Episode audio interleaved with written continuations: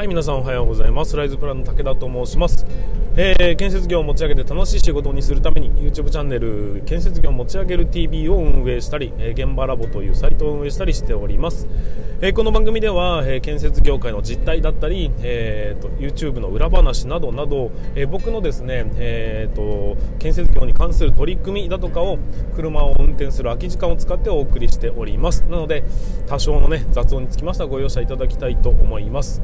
えーと、今日は2022年の3月8日といういうことで、えーと、栄えある私41歳の誕生日ということになります。ありがとうございます。えっとまあ 昨日はですね月曜日の夜9時半からということで YouTube ライブを行わせていただきました。昨日は34人がマックス同時視聴ということで260人ぐらいの人間が、ま出たり入ったりしていただいたということでありがとうございました。え昨日もね楽しい時間を過ごさせていただきました。え昨日につきましてはちょっと CCUS について、えーとま不満的なものをねちょっと暴露させていただいたわけですがちょっとあまりリアクションが良くなければ消してしまおうかなと思ったりしているぐらいちょっとねえーとなんか変だよねっていう話をさせていただいたのですけどもうーんまあねいろんな考え方があるとは思いますがちょっと今回のこの取り組みに関しては、えー、裏事情がちょっと大きすぎるなというふうな感じがしております。ただ、えー、数百億もかけて、えー、現在動いているのでもう後戻りはできないでしょうから、え来年には強制施行という形になるでしょう。で、まあ、それは強制力が100%あるわけではないものではありながら、まあ、基本的なそれにのっとって進まざるを得ないよねという状況に追い込まれると思われます、まあ、結果として、え一番苦しむのは誰って、えーと、一人親方でやる気がある人、うん、こういう人たちがね若くて独り立ちしてなんとかね、えー、一発逆転狙ってやるぜと思ってる人そのやる気を削いでしまうような形になってしまうと、まあ、悪悪意のある人も当然振り落とされるような形にはなるでしょうがそうじゃなくて本当にやる気のある人間も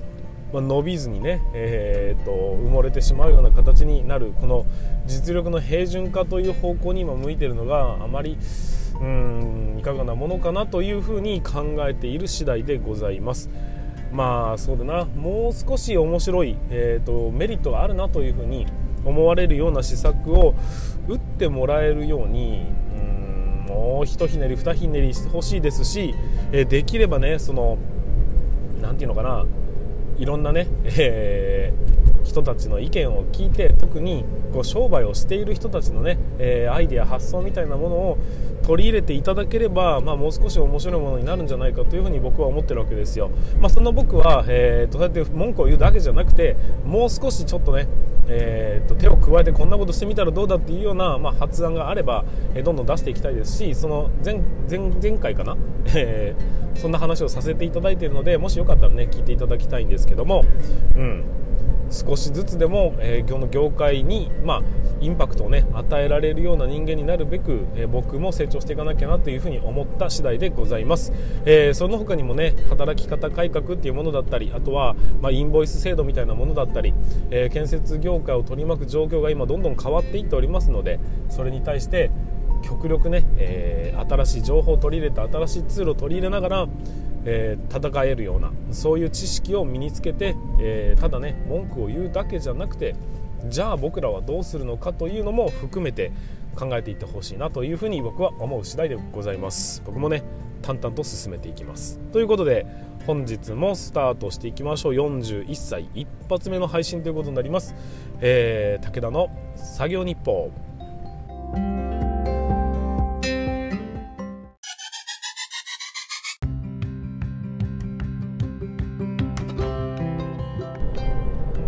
はいということで、えー、今日も本題の方に進めていきたいと思います。改めましてライズプランの武田と申します。よろしくお願いいたします。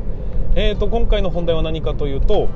えー、新しいコミュニティを作ろうと思ってますっていう、えー、僕の構想の話になっていきます、えー、建設業界をですねどうにか盛り上げていきたいなというところでちょっとね新しい形のコミュニティを作りたいなという話になっていきます。まあアイデアの話なので、えーと、これからどう展開していくのかは分かりませんが早くて、えーと、6月頃に、まあ、とりあえずちょっと、えお金を、まあ、有料コンテンツにしたいとは思ってるんですけども、ええーと、お金をかけずにとりあえずプレオープンしてある程度人集めて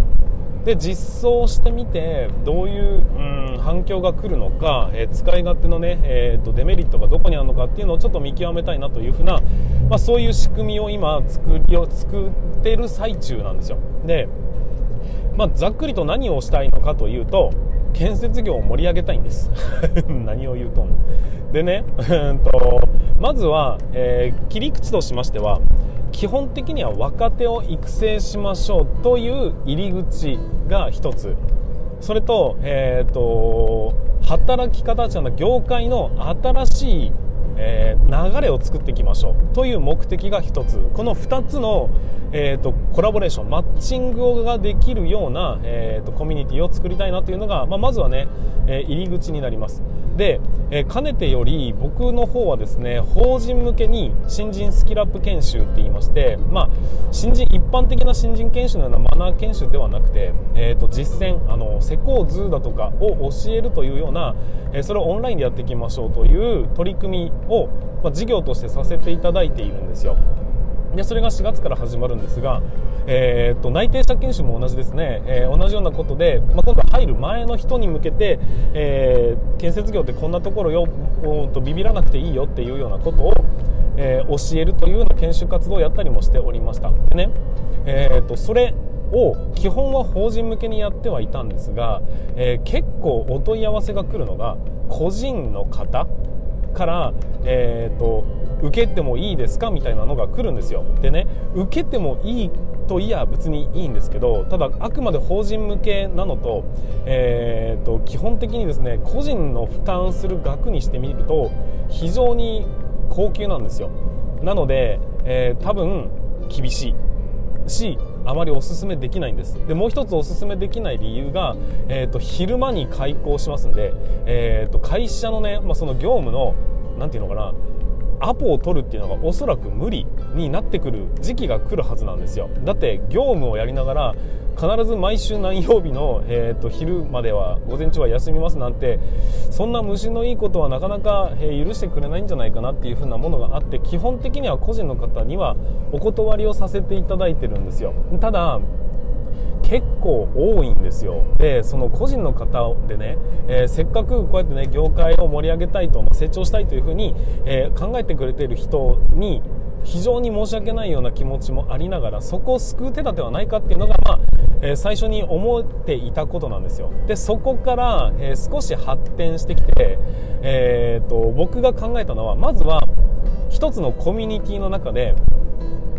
えー動画僕の作ってるレクチャー動画だとかは基本見放題ですと。で見放題で、えーと、一応通常の研修って1つの例えば基礎不設の見方っていう項目であれば、えー、基本2週間ワンピッチにして、えー、毎週週に1回フォローするんですが2回のねレクチャー1つのレクチャーに対して2週の研修でわからないところをフォローしていきますというような形で、えーと、すくい上げるようなそういう仕組みの研修を行っているんですね。だから動画コンテンツが基本であることは変わらないんですよ。だったら個人の方をそこにね月額という形で入ってもらってもう動画は自由に見てもらって構わないと。でこちらから、えー、アプローチをするんです。ミッションを今週のミッションはこれですと、えー、例えば基礎不せずの見方であればまずは動画を見てわからないところをしっかりとメモをしておいてくださいと言って週の終わりの、うん、例えば夜8時ぐらいから、えー、と1時間ないし1時間半ぐらいの、まあ、オンラインでの研修を行いますという仕組みで2週間目でまた同じようなことをやるんですけど今週のミッションは自分の身の回りで使われてる基礎伏せずの、えー、見方を動画を参考にして読んでみようわからないところを次回までに持ってきてくれっていう風な形で、えーと、研修をま作ってしまいますと。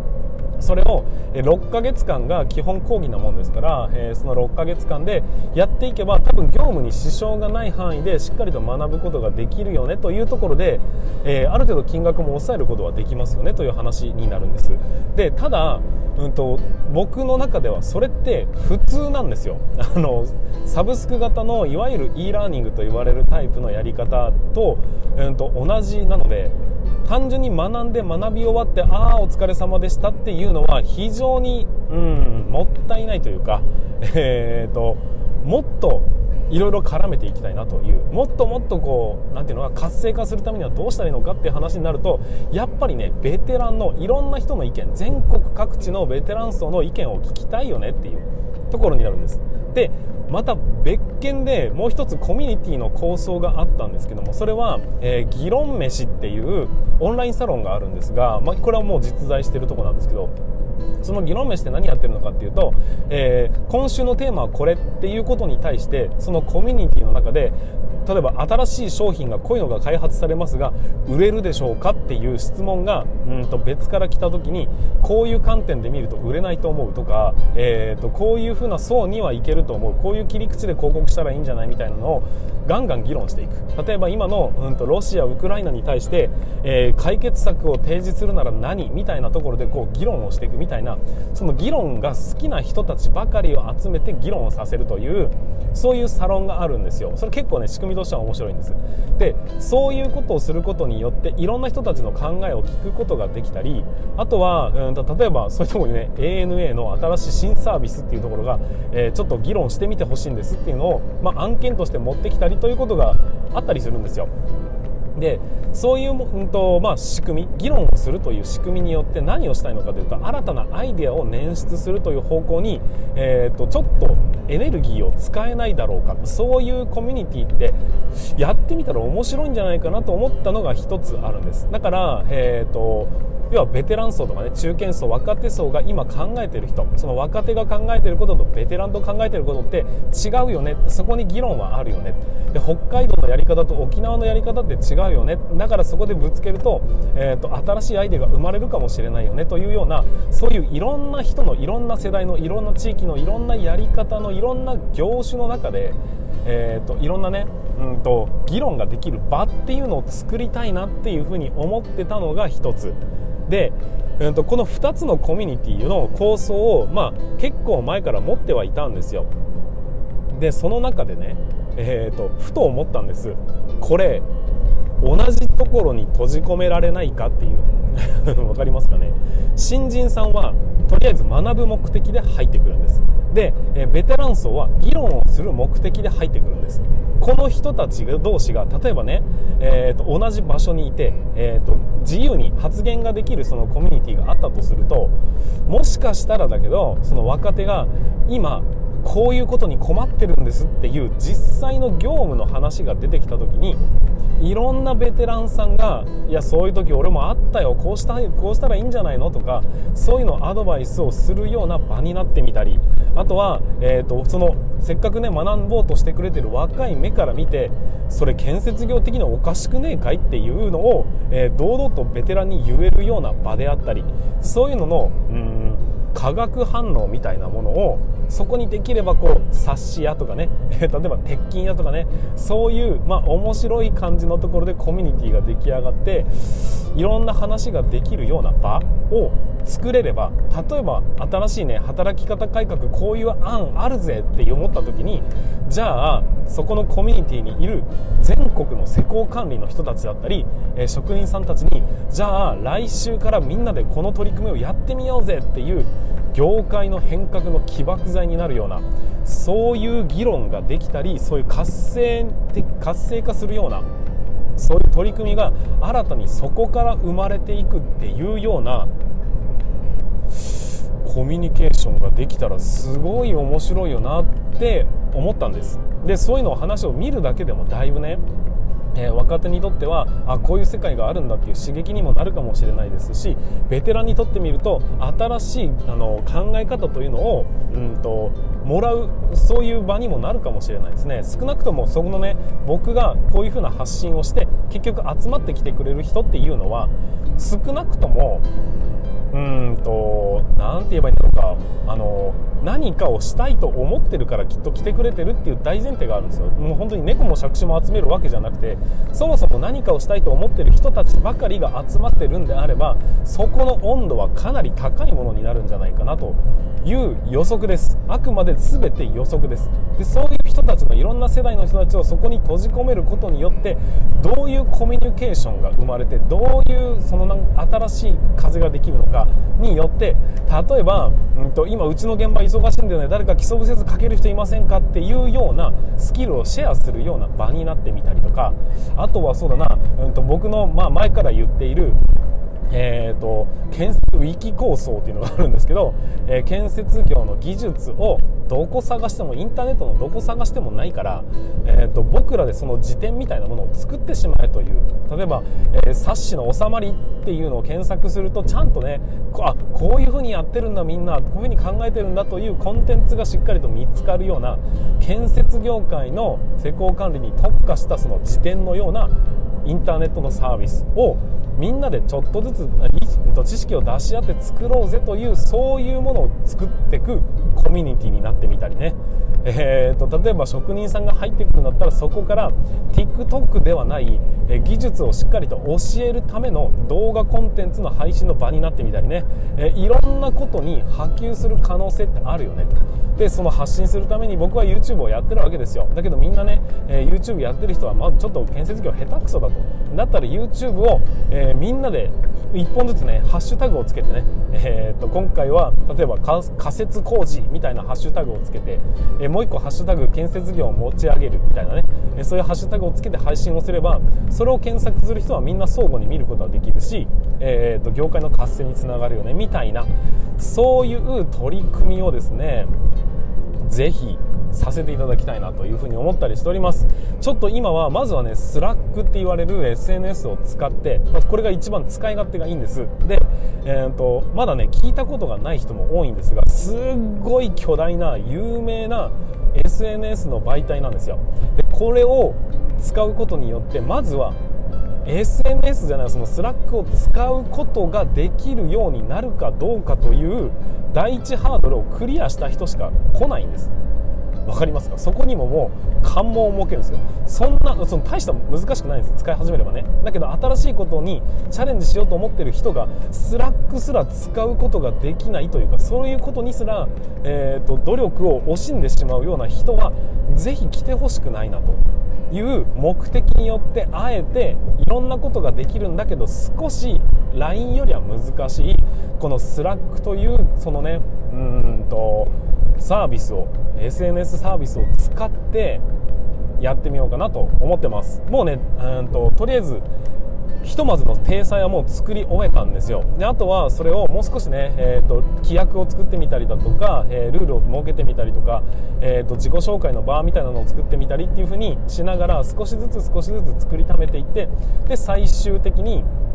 えー、6月末ぐらいをめがけて今プレオープンしていきたいなというふに思ってます。いろんな業界の人が集まっていろんな世代の人が集まることを目的としておりますので、えー、まずは10人とか15人とかを、えー、無料で、まあ、例えば3ヶ月間ぐらいね一旦開放しますという話をさせていただこうかなと思ってます、まあ、まずは YouTube 自体に、えーと、広告を仕掛けてで僕はこのね音声配信でもまあ言っていきますが、えーと、インスタとかね、その辺の僕の、まあ、使える限りの媒体を使って集まってきてくれた人に対してどうですかというのを一緒に作り上げませんかという風な活動をさせていただきたい。でなんならもうベテランで、えー、すごいなんていうのノリノリでやってきてくれる人がいるんであればもう運営に参加させてしまってもう運営任せるわということまでやっていきたいなというふうに思っておりますのでまあそうだな、えー、そういうなんか新しい取り組みというか新しいアイデアとか、まあ、昔からあるアイデアを建設業に取り入れるとそれは実は新しいアイデアになっちゃうんですね、えー、そういうようなことを、まあ、ちょっとずつやってみたいなというふうに思った次第でございます、まあ、いつでもなそのそこでできた仲間とね、まあ、Zoom でつながることができたりだとか、えー、と話ができるというのも、まあ、一つの強みだったりするのでそういう面白そうなところをまずはやってみたいなと僕の城をね、えー、作るべくつくというのをね、えー、やってみたいなという構想のお話を今回させていただきました、えー、もしも面白そうだね武田というんであれば、えー、ぜひ Twitter だとかね、えー、でシェアしていただきたいですしまあいまいちだなと思うんであれば何かしら僕にね、え、リアクションをいただきたいなというふうに思ったりしております、えーと、最後まで今日もね最後までご視聴いただきましてありがとうございました、えー、そんないろんなことを進めていきたい武田でございますが今後ともよろしくお願いします。ということで本日の配信は終わりにしたいと思います。はいということで最後までご視聴いただきましたさっき言ったがありがとうございました、えー、それでは本日もご安全に。